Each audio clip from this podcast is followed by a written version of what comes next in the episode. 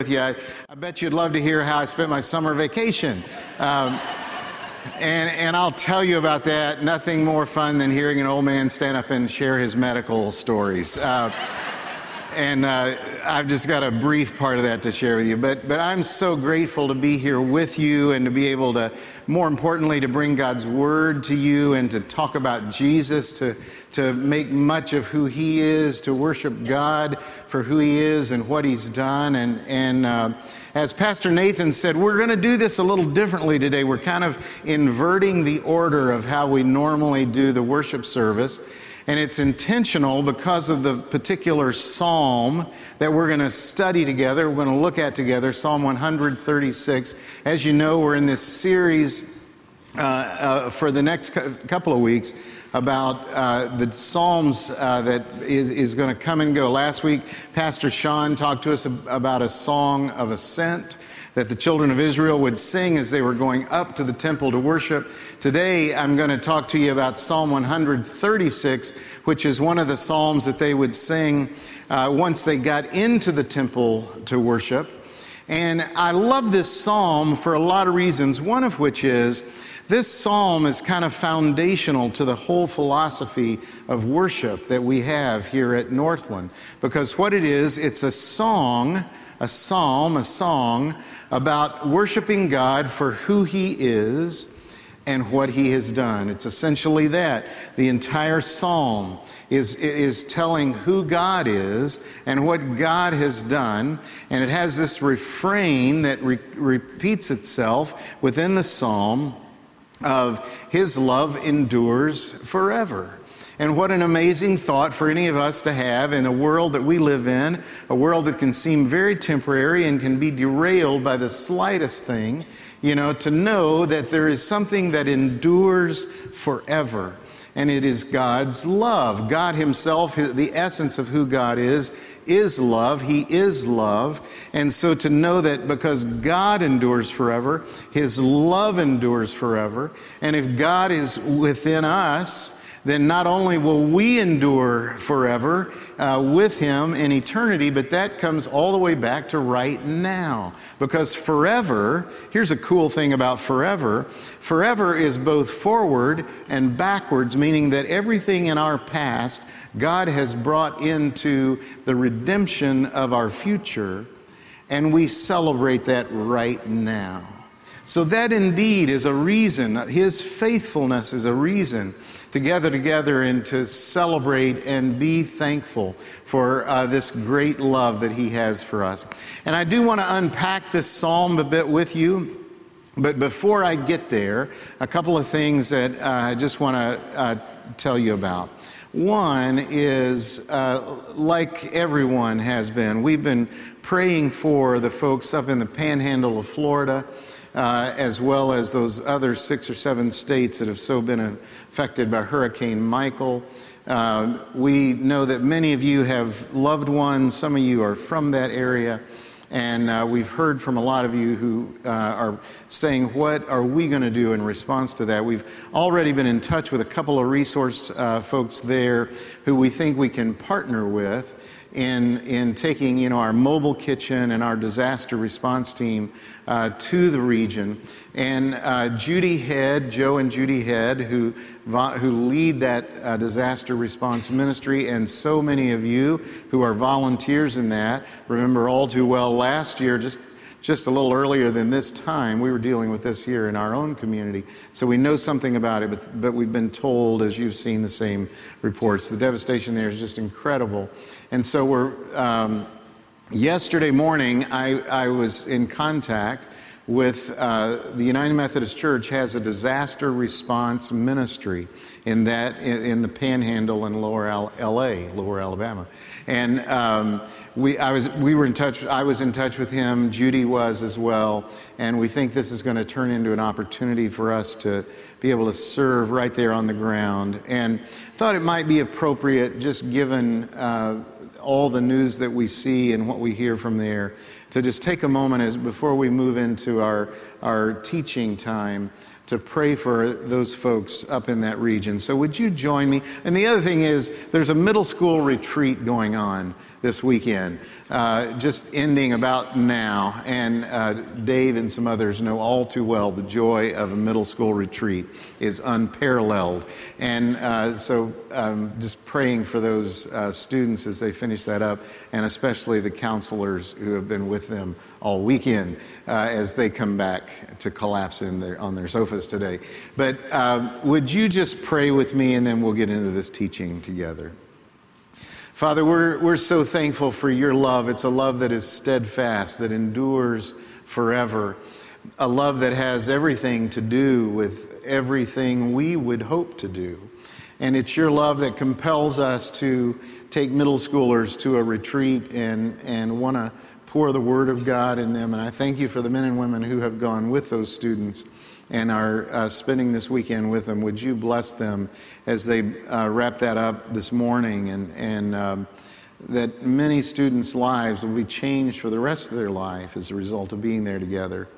Also, Lord, we, we want to ask for your help and your discernment as a church as we think about how we can do what we think you did, and we know you did. You showed up in the most difficult places uh, in people's lives and situations, and we believe that's what the church is called to do. And we want to show up in the right place at the right time. So, would you give Judy and her team great discernment as they make that decision? Um, we pray for the people in that region. Uh, we hardly know where to begin, uh, except to again ask that your peace would be prevalent there and that they would have the basic resources right now that they need. Thank you for all the first responders uh, that are already there. And we pray for the families that have lost loved ones. We pray that uh, you would be with them and, and again that, that your peace would be passed through your people who are uh, on the ground there and eventually some of our people here will be there to serve alongside them but bless them and be with them this morning we pray in jesus name amen well, this is an exciting season. I always love uh, college football. I, I just want to remind you of the University of Central Florida Knights, which are undefeated. God is on the throne and his people will prevail. Um, i think it's just, I'm pretty excited about this. You know, my wife is a graduate of the University of Central Florida. Yeah, of which she has reminded me for years. And I'm like, eh, you know, no big deal.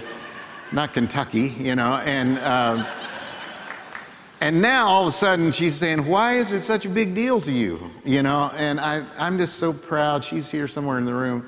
Uh, Connie, I'm just so proud of your education that you, you got there. And it's so proud of what you accomplished in your years at UCF. And uh, so, but anyway, it is a pretty big deal. And um, I know that you probably have a team that uh, maybe it's not a football team, maybe it's our, our great soccer team that's not playing so well right now, but. Uh, you know, it's, it's great to have this kind of excitement in the fall as we see these kind of sports. And, and it's amazing to me when I watch uh, football, not saying I spent a lot of time yesterday, but I did spend a little time yesterday and last night watching football.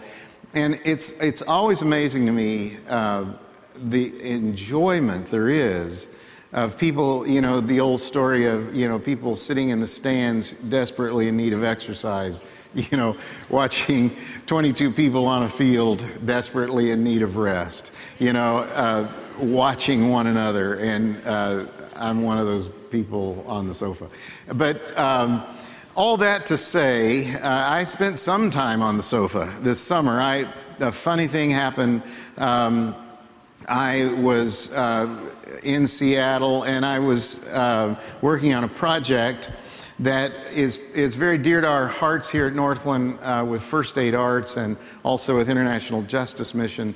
And thought I would be there for, I would come and go some this summer from there and um, a funny thing happened. And before I tell you what exactly happened, because I know you're dying to hear the whole story, uh, but this great quote of Anne Lamott's has, has just kind of stuck with me through this whole summer. And where she wrote in a little book she wrote on prayer, a real short little book. She wrote, If I were going to begin practicing the presence of God for the first time today, it would help to begin by admitting the three most terrible truths of our existence that we are so ruined and we are so loved and we are in charge of so little. I love that statement. We're so ruined, we're so loved, and we're in charge of so little. And coming into the presence of God, all three of those things should be pretty clear to us. Isn't it amazing how you make your plans, I make my plans, and the slightest little thing happens, and we get completely derailed from what we thought we were going to be doing and where we thought we would be, and we're in charge of so little. You know, my uh, little adventure began this summer with, you know, I had come back in June and preached, and went back to Seattle and working on this project.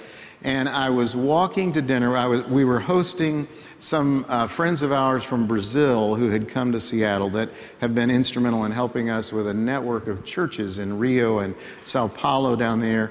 And they were in, in Seattle, and, and uh, we were going to dinner. And as we were walking to dinner one night, um, not that I've tracked it, it was July 15th, and we were walking to dinner, and I realized I was beginning to lose vision in my left eye. And I called my friend, Dr. Joel Hunter, not the preacher, he's my friend, but the, uh, the ophthalmologist. And I called Joel and I said, Joel, I got, you know, I got something going on in my eye. I'm going to get on a plane tomorrow and come back and like for you to see me. I'm, I'm telling, I'm arranging his schedule for the week.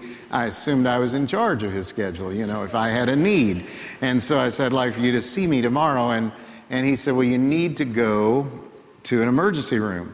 And I said, mm, sorry, can't. I got to go to dinner, you know, because um, I got some Brazilians here, you know. And so I go on to dinner, you know, and in continuing to lose some vision, I go, but I come home and it's late here in Florida because uh, three. I don't know if you knew this. Nobody told me before I went out. It's like they changed the clocks out there. It's three hours earlier, and so uh, it was late when we got back. And so Sunday morning, I get up and I called Joel and I said, "Hey, so you know the thing I was telling about?" And he said, "You're still not in an emergency room."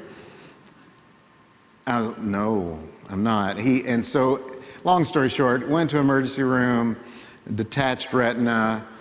Next day, uh, they fixed, they uh, did a surgical procedure, put a gas bubble in my eye, and said, don't get on an airplane because if you do, that bubble will increase and expand and it will be unpleasant for you and for the person seated next to you on the plane. And so uh, I was somewhat grounded in Seattle it was not a bad place to be grounded. I'm not, it wasn't like I suffered. Um, through some friends of ours, we had a really wonderful place to stay right downtown Seattle. And um, it was awesome. I was able to work with a, with the team that I went out there to be with and worked every day with them. And uh, because they everything was right downtown. And so the project that we were hoping to complete by september 18th we actually did. And so uh, we were very thankful for that. I, the relationships that we have with those folks are very important. We use this material in our correctional facilities and jamila and others use it in juvenile corrections and and many other programs that we do. International Justice Mission, an organization we've partnered with here for 20 years, uh, working on a specific thing with them. And, and that also was just, we, I was able to still do those things. And, and that's, that's just a great gift. I'm, I'm a little nervous walking in crowds because I, I uh, don't have a lot of peripheral vision. And so if you come around me and I get a little jumpy, you'll know why. Um, but I'm doing fine. I had no pain. It was just an inconvenience, but it did derail my life. I, all of a sudden, things that I thought I was in charge of, I realized I was not in charge of. And it felt like I was ruined as a result of that. And, and part of the thing, though, that I was, that I really value being in charge of is setting my own agenda does that frustrate you to be around people like me? Probably. You know, that, that I like to just kind of determine the way things are going to go moment, moment, second to second in my life, you know. And, and that was not to be the case this summer. And so, uh, we, for the most part, uh, I was able to work every day, but I had these continuing appointments with a doctor that I really came to uh, really appreciate at the University of Washington Medical Center. And, and uh, so I had Connie, we were there together, but then all, she just, she came back to Florida, left, just left me by, by myself there. Uh, she's somewhere here in the room, but uh, I understand now, Connie, and I, I've worked through it. But no, she, she really, she's gonna, she's not gonna be happy with this. Uh, I don't even know why I'm doing it. I, you know, the, I think because I can't actually see you, it's sort of like I'm, I'm rehearsing here or something, you know. But um, so I, Connie really came back to take care of some things I was I was supposed to be doing here in Florida. She, she came back, but I it's okay because man, I became an Ubermeister. Uh, I mean, that, that, means one thing in German, but I, I really, be, you know, Uber was my friend. In fact, I don't want you to feel bad about yourself when I tell you this, but I have an amazing Uber rating. My Uber rating is 4.91. Don't feel bad about yourself. Uh, you know, it's because I'm such a great Uber rider. You know, I'm, you know, I've, I've actually seen some of the reviews that Uber driver, you know, that I, I'm pleasant, and and I I talk I speak just enough. I don't I don't over talk. You know, I don't overshare in the car. You know, and when I'm following the map with the driver, you know, to see the destination we're going to, and and I'll only mention a wrong term maybe one time. You know, oh, too bad we missed that right back there. You know, I say it very gently and kindly, and so it it endears me, no doubt. But I have a four point I don't know if I mentioned it yet, 4.91 rating on Uber, which means that almost every time I get into an Uber car, uh, which I racked up a lot of rides this summer, you know, I'm almost always given water, most of the time in a bottle. And I mean, I, so it's, you know, it's, I just get great treatment as a result of having that rating. Now, don't, again, don't beat yourself up for this.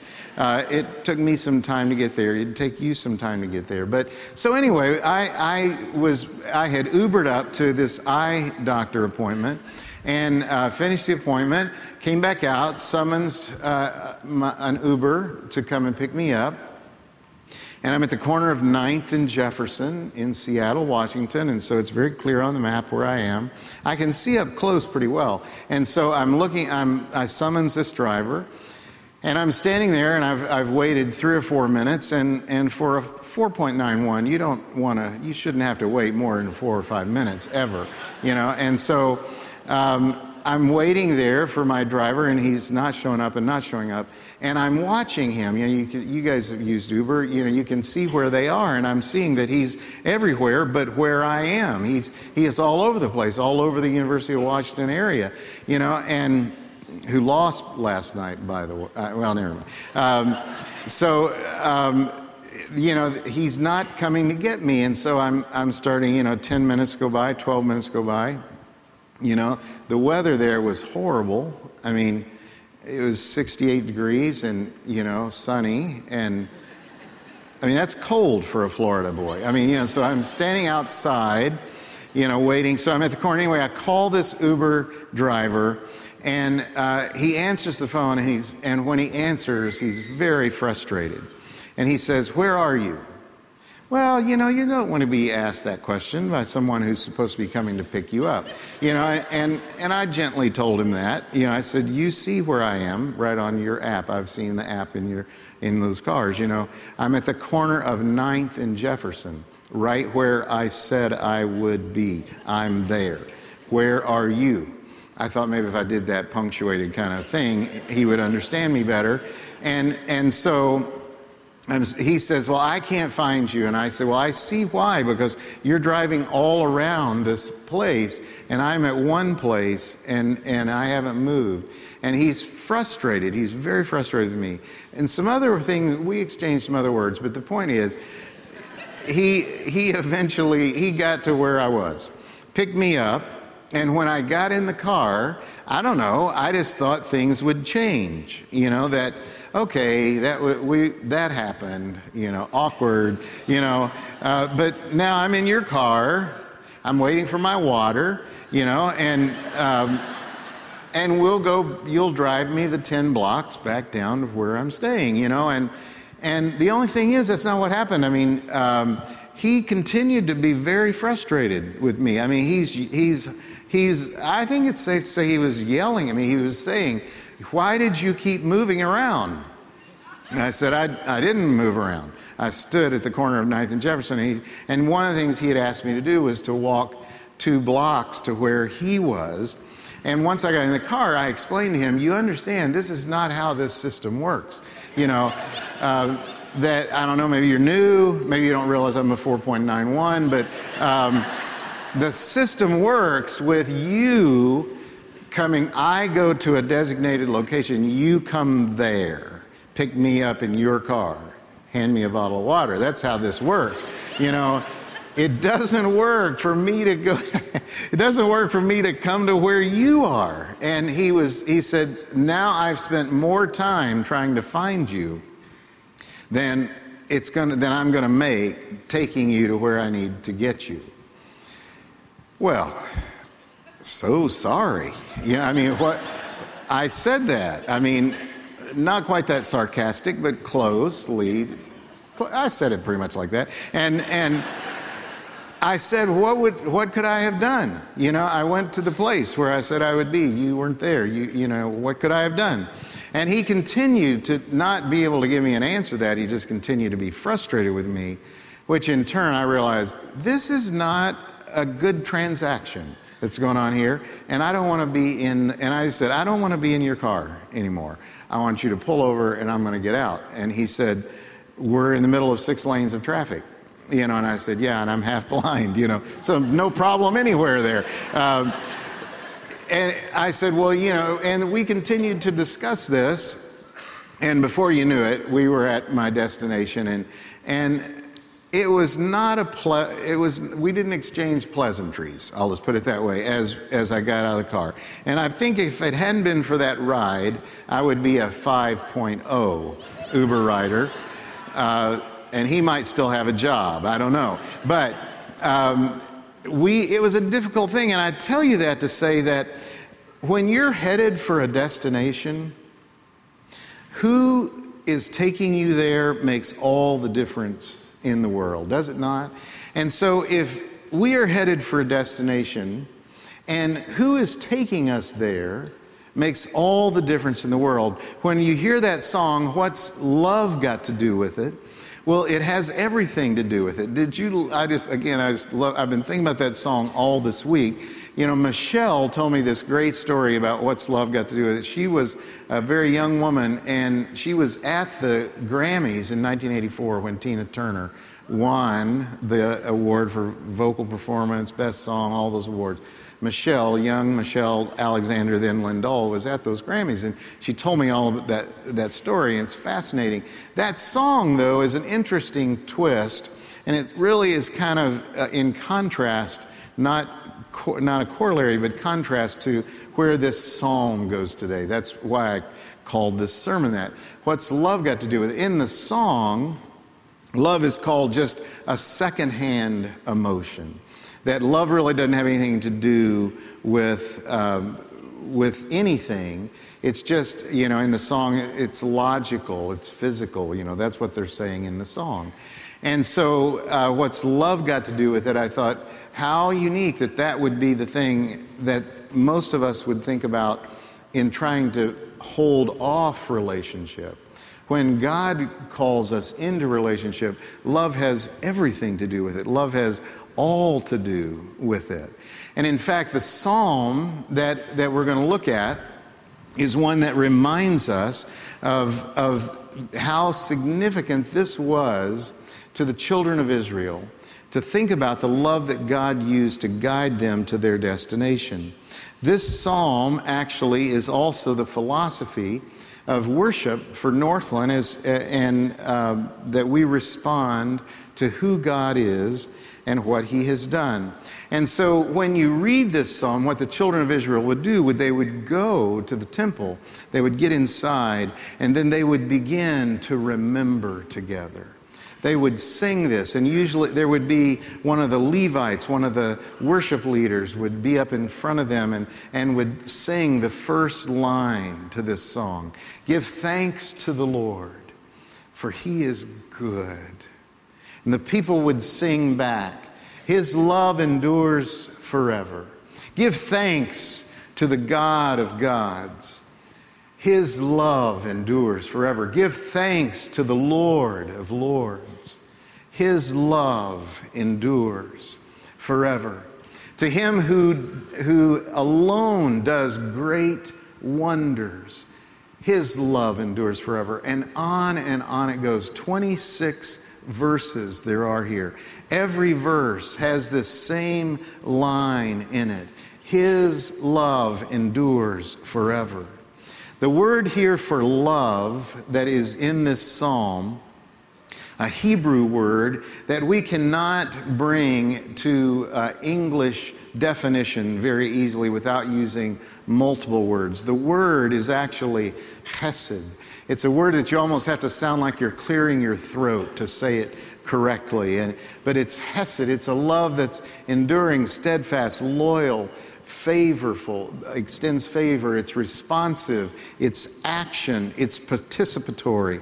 It's a love that it requires a response. It's a love that's so powerful that even when it's extended to us, for it to be completed, we have to receive this love for it to truly be this Hesed kind of love. It's a love that God demonstrated toward his people in the Old Testament under the Old Covenant, and to us, he extends it to us even when we are dead in our own sin he extends this same kind of love. Our response to it is to just receive it, is to receive this love.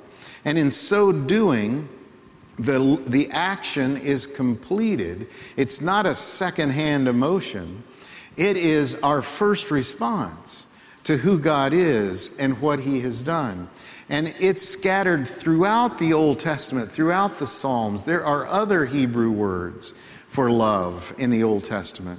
But this word in particular is a steadfast word. It means this love is not shaken by actions or circumstances in the world. This love is not shaken by being taken out of the th- control of the things that you think you're in control of. This is a love that will persevere and that will never, ever be shaken by anything his love endures forever. And it's this love that I want you to have this picture in your mind that this is the love, this is the God, this good God is who is taking us on this journey together to our destination. And it makes all the difference in the world who is taking you to your destination and how much love and trust and faith you have in the one who is taking you there. Now, it doesn't matter whether you're a 4.91, which I realize you're not and I am, but it doesn't matter that you are or not. It doesn't matter your rating because when we come into the presence of God, we're all five. We're all, uh, you know, we're fives. You know, He sees us that way as we receive this love, this Hesed, steadfast love. And so, what I'm going to do in um, as quickly as I can, uh, I'm going to go through. I'm not the psalm so much because what we're going to do is we're going to respond to this teaching with some by worshiping God for who He is and what He's done. So there will be some music, but we're going to do it at the end of our service. That and it's a way for us to respond because again, this Hesed love requires a response.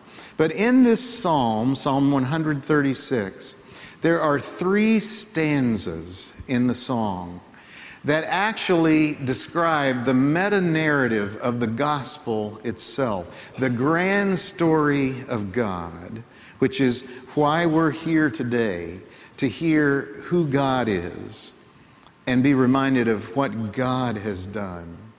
That grand story really does have three stories within the meta narrative, within the grander story. And you could summarize it a number of ways, but here's one way. This psalm summarizes that grand story with three events, essentially, long events, but events in the life of God's people creation, deliverance, and destination. The first part of Psalm 136 is about creation itself because it's the first way that God revealed his love to the world was by creating the world. You know, the way you reveal love is by creating an environment where that love can be known and experienced. And you know lots of lots of relational examples of that. But what God did in even a metaphysical way was He created the earth, the universe, and all that it contains, and it was an expression of His love. It was a way for his, Him to show us His love. And you know the story.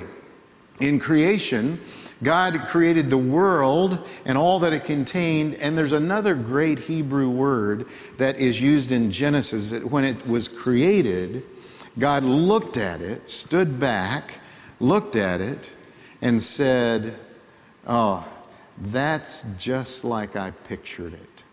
The word in Hebrew is tov, T O V. I love that word, tov. It's just like I pictured it. Have you ever had something in mind, whether you were building a house or writing a term paper or creating a spreadsheet? Or arranging the perfect date, and at the end of it, you look at, you stand back and, and say, That's tov. Just like I pictured it, just like I dreamed it would be. God actually said that about the world. And when He made man and woman, He said it was really tov. It's very good. And so, this very good and trustworthy God created the world and all it contains to show us an expression of His love. And in the first part of this psalm, after we acknowledge how good God is and how powerful God is, it goes right into creation. And the children of Israel would, would hear this, these lines sung that He created the world and all that it contains. His love endures forever. They would hear that over and over to be reminded over and over of what God had done. Well, creation itself can take a lot of different forms. And as I talk about even these three things this morning, I'd love for you to think about so, how does this show up in my life? Because if it was relevant then, it's relevant now. The Bible is living and active, it's still working, it's still relevant. And so creation is not something that happened once and it's over. Creation is something that is ongoing. It's still going on. God is still creating each day. He's creating each thing in it. He's creating His mercy new every morning. And creation can take a lot of different forms. And so, what I thought might be interesting would be to use Scripture to help us understand Scripture in this case and to give you an example of what I think, uh, just one brief story about creation that's a different expression of creation itself.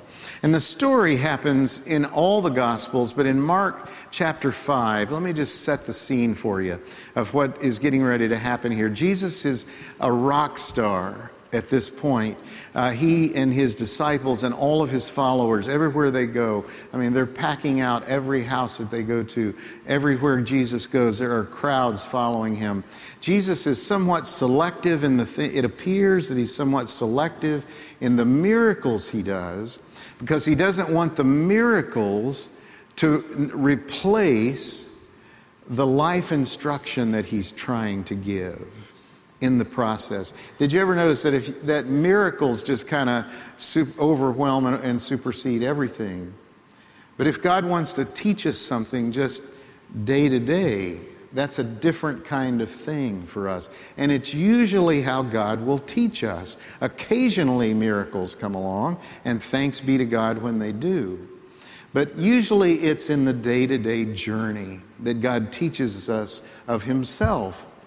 And so, on one of those journeys in Mark chapter 5, crowds were following him.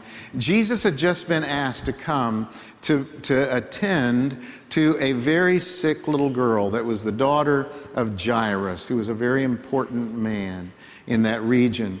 And this little girl, uh, this uh, tell you the end of the story, but uh, Jairus' daughter dies. Jesus raises her from the dead. But on the way, which is awesome, you know, but on the way there, there the crowd is pressing in on him, and there was a woman in that crowd.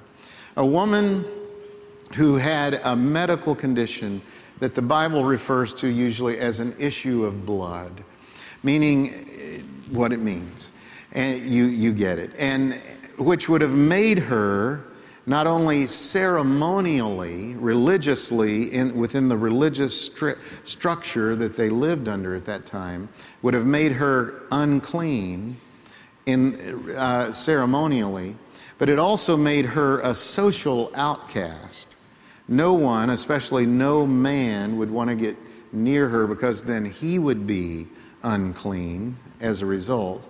And so this woman lived her whole adult life dealing with this issue of being an outcast and, and having people grimace whenever she would come around. And so she didn't, was not touched, nor would she touch anyone. But then Jesus came through, and she found the courage to touch the hem of his garment. And I have the scripture to put up in front of you, but I'm just going to paraphrase it. Because what happens is Jesus, he realizes that power has gone out from him. When, and, and he says, Who touched me? Someone touched me because I felt the power go out from me. And what that power was that went out from him, he knew, but he was wanting to put this into, he wanted to make this personal with the person that had just touched the hem of his garment. And so the disciple, and he said, Who touched me? And the disciple said, There are people all around you. You know, how, how could we possibly know who touched me? But, but they find this woman. Jesus kept looking around. Jesus didn't quit looking for this person, and he saw the woman. And it says, Then the woman, knowing what had happened to her, came and fell at his feet, trembling with fear, because she thought she had done something very wrong. Turns out, she told him the whole truth and she had done something very right. She trusted the goodness of God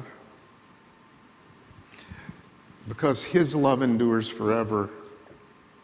She had probably heard those words, and here she experienced them. But really, the point of telling you this story is what Jesus said to her.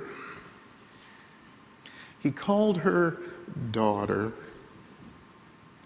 Daughter, your faith has healed you. Go in peace and be freed from your suffering. Daughter, imagine that. If you had been someone who never could get close to anyone, and then you hear that word spoken to you and you realize the love with which those, that word, that name, that identity, something is created when that happens. Something is created with your words when you speak them to others. Something is created when you speak respect when you speak love. Something is created when we decide we're going to love and not hate. One of the most difficult things that Jesus said in the New Testament, I think we're having the hardest time with right now in our culture, and that is love your enemies. Love your enemies. You say, so explain how to do that. I can't. How do, how do we do that? Who's your enemy? You know, the person who you don't agree with politically. I mean, right now, midterm, these elections, you know, my goodness. The words, I don't, I'm not going to extrapolate this thing out. You get the point. But, you know, the words we speak make a difference. It creates something. The words we speak, because we're made in the image of God. And so, what we speak, what we say to another, we either create or we destroy by our words. I'm as guilty of this as anybody. I'm not saying this like I've figured this all out and I'm here to tell you about it today. I'm just saying we create or we destroy with our words. God has chosen to create and to love with his words. And this story is one of so many in the Bible that just bears this truth out. Because his love endures forever. And by the way, he is in charge of everything. The second stanza in this psalm is one of deliverance. You might know the story that the Hebrew people had been promised um, all kinds of blessing by God, including a land that they would inhabit. And they are taken into captivity. They're in bondage. They're in slavery. And they so want to be delivered. And God appoints a leader, Moses, to come and lead them out of that captivity. And in Psalm 136, line by line, they kind of retell that journey of being set free from the captivity they were in. And as they tell the story, they only tell a little piece of the story in the, before they say, His love endures forever. Because it's just, you think this, it's too good to be true, but it's true because His love endures forever. And that kind of deliverance is not just something that happened to them then, it's ongoing now. There is a kind of deliverance that happens. You know, we are a church that believes in deliverance. We are a church that believes that people should be free because that's what the church should believe that there should not be bondage. And it's a result of the fall of creation. It wasn't the plan of creation. And so deliverance is something that God has set in motion. And all of the earth is groaning and straining for this deliverance to take place. And there's many stories in the Bible that tell us about deliverance, and there are the obvious ones, like the children of Israel being set free out of the land of Egypt. There are some that are not as obvious, but are as significant in terms of understanding deliverance. And the one that I want to just quickly share with you is in Matthew 19 16. It's, it's about a man who came to Jesus and asked him this, this question. He meant it as somewhat a rhetorical question, I think. He says, uh, Teacher, what good deed must I do to have eternal life? What good deed must I do to have eternal life? This young man is in, in some of the Gospels is referred to as the rich young ruler because he was rich and he was young and he was a ruler. And so, a rich young ruler. Uh, and because he was rich and because he was young and because he was in charge of something or, or a lot of things, you know, he probably was the kind of man that if he said something needed to happen, it happened. He could tell people what to do, and, and usually it was just a matter of, well, I can get that done.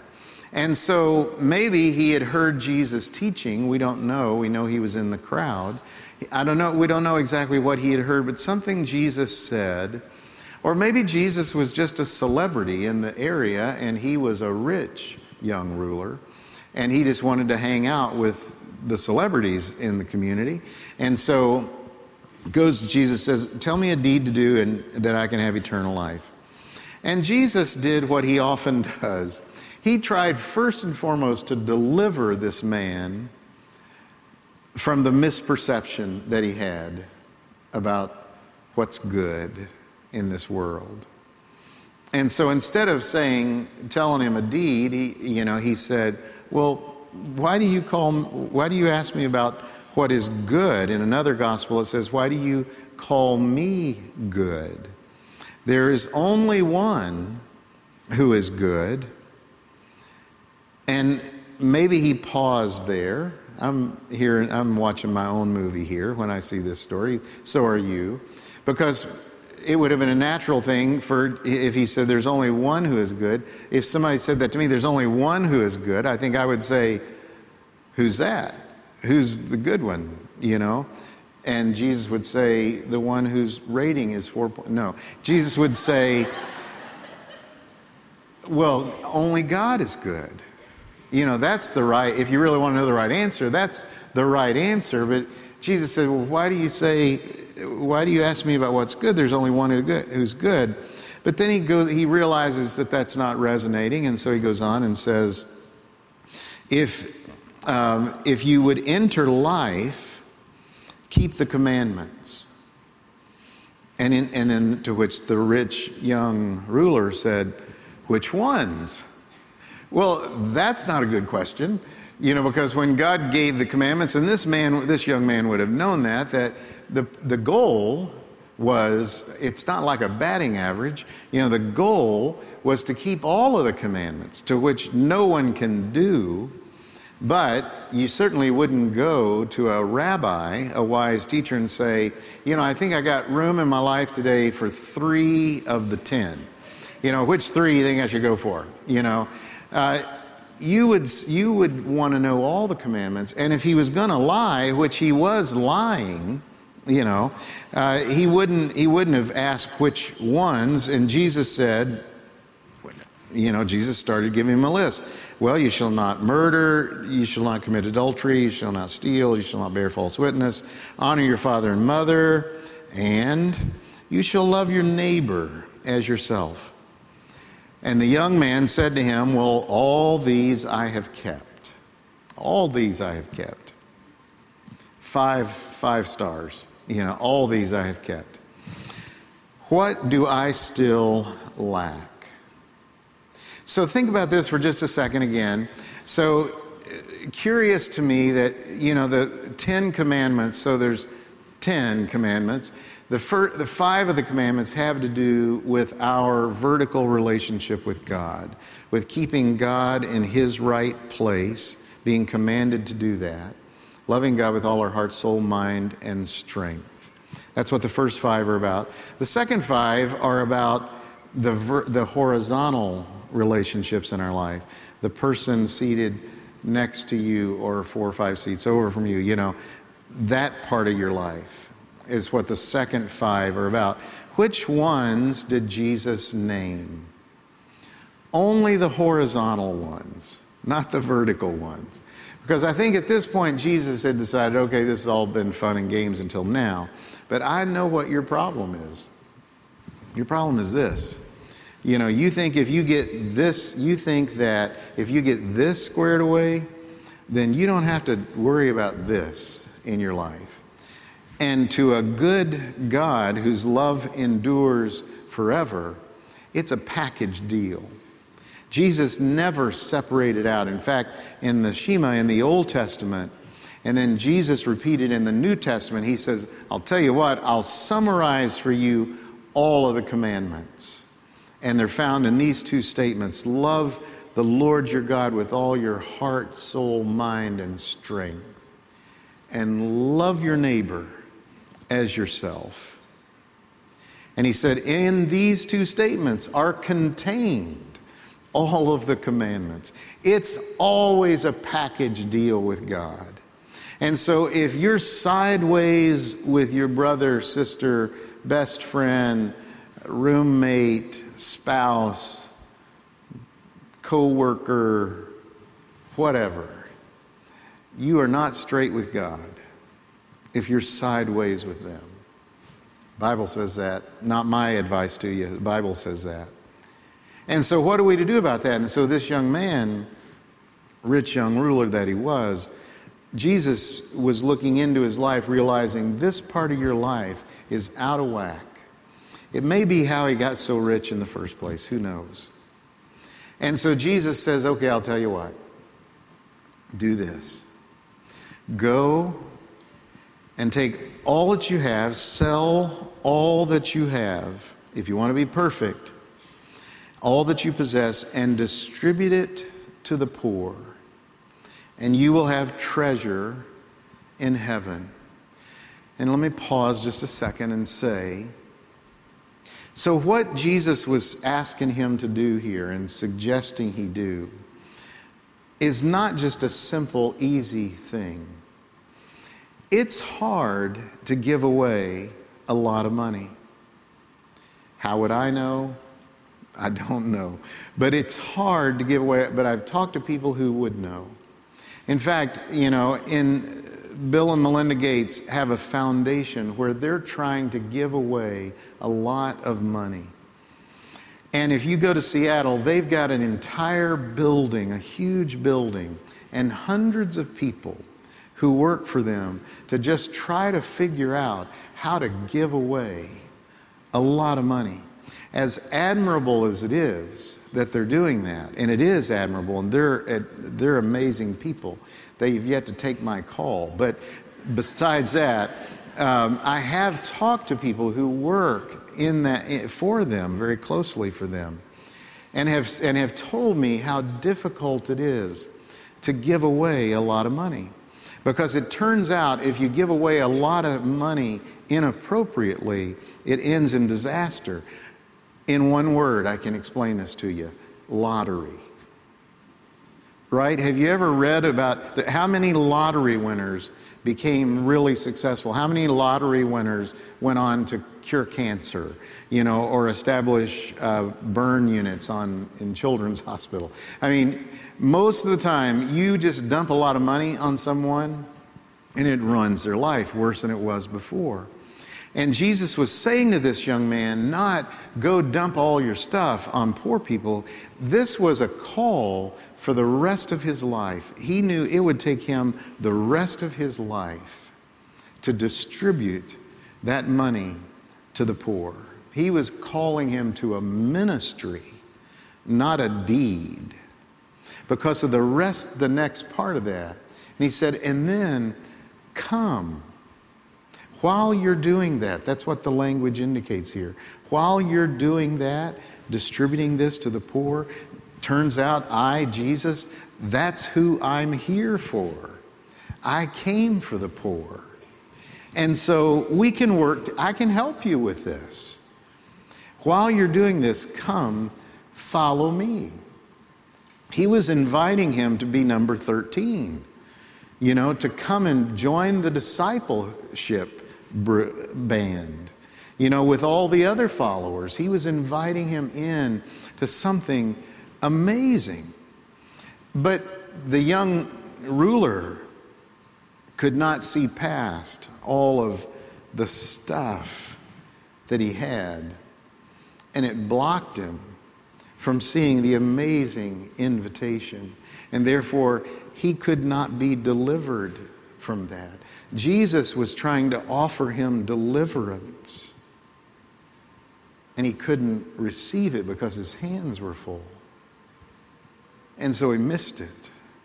And so the gospel writer says the young man went away sad because he had a lot of stuff. And so he didn't get delivered.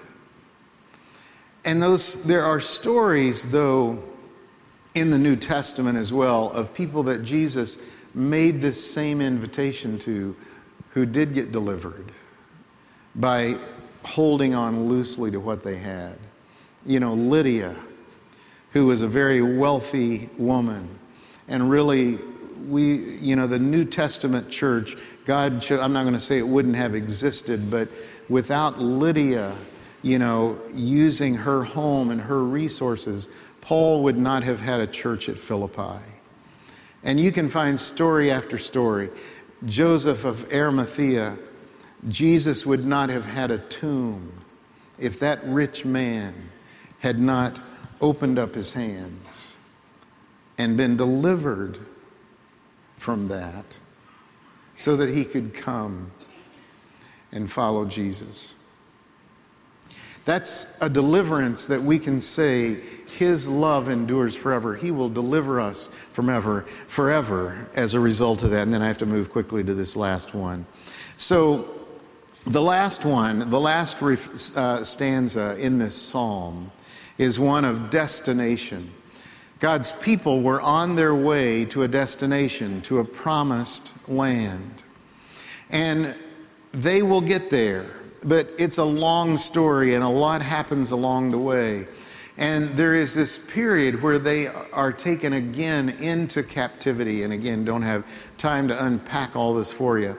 But they are taken into captivity in Babylon. But then, uh, King, uh, in about 538 BC, they were allowed to go back to just a small part of their promised land, to, to Judah. And they go back there. But when they get back there, um, it's, it's out of control, it's a mess. The temple is in disrepair. The leaders are all corrupt. The people are all frustrated with one another. You know, the, uh, God, has, God is um, frustrated with them. And they get back and, and they realize they're not in charge of anything. You know, this once was their land, they were in charge of it. They're back in the land, but someone else is in charge of them and in charge of the land. And the people are frustrated, and they're frustrated with God. And so God sends a messenger named Malachi. Malachi is, is a preacher to a very disgruntled congregation there in that little part of, of the promised land. And God begins to speak to his people in this book of Malachi. It's the last book in the Old Testament. And in this book, there are essentially six disputes that, are, that God has with his people. And he both convicts them, he confronts them in the first three, he convicts them in the last three. And you can read it if you want to. It's not an encouraging read, but it's a true read. Because it starts, Malachi starts with God simply saying to them, You know I have loved you and you know I still do. That's how it starts. That's the first message. Well, if you hear that from God and you're His people, you know, it seems like you'd want to at least pause and think, yeah, I remember that song, Psalm 136, and you have been good to us. You know, your love, in fact, endures forever. But they don't do that. They respond with, well, how have you, how have you loved us? How, tell me one way you've loved us. You know, that's how they respond. Have you ever experienced that? Have you ever been around someone who does that? You know, like, I, I was going to use an example, but I won't. Um, we all have. We've, we've had people we say, listen, I really care about you. How, how have you cared about me? You don't care about me. You don't even know me. How have you cared about me? And we do that, you know, it's easy to get into the, these loops of, you know, well, it was yesterday you did care about me, but today things aren't going so well, so I'm not sure I, you do care about me. And it's easy to get into that loop with God and say, where is God? You know, what about that Hurricane Michael? Where was God when that happened? You know, what about that in Indonesia? Where was God? I don't see God, I don't see his love enduring forever there. Or, and you could go on and on and on. I mean, and those things are legitimate questions. And it all comes back to where's your, where are we going to put our confidence? It's not a new question. In your worship guide, there's a great statement by Niebuhr that you can read that he was writing those words about who we put our confidence in. He was writing those words back at a very difficult time in, in, our, in this country just before World War II when things looked very bleak then, and he was saying it depends on who you put your confidence in. We can say that same thing now. So that was going on, and Malachi was talking to them about this and say and being God's messenger in the midst of it. And so the people are pushing back on God, said, you, Your love is not endured. We haven't seen it. We're not in charge of anything. The temple's in decay. And God would say to them, Well, I told, here's what I've told you to do I've told you to tithe, and you've not done that. And so you're robbing me when you do that. And they're saying, We're not robbing you because you didn't provide for us in the first place. You know, and so God says, Well, but I told you to do that because I want to bless you. Well, you didn't, you haven't blessed us. And I mean, it goes back, it's a circular argument that, that God at the end of the book just puts an end to it and then doesn't speak to them for 400 years. Not a pleasant ending to this.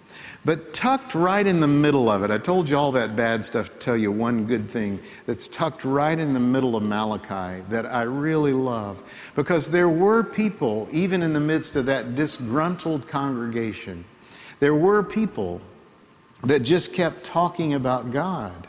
And in fact, in Malachi 3:16, it says that then those who feared the Lord, they spoke to one another and the Lord paid attention and heard them, and a book of remembrance was written before him of those who feared the Lord and esteemed his name. And it goes on. I'm, just for the sake of time, I'd like to just, if we can jump to the message translation of this. Eugene Peterson has translated these same words with this, these words. Then those whose lives honored God, they got together and talked it over. And God saw what they were doing and listened in.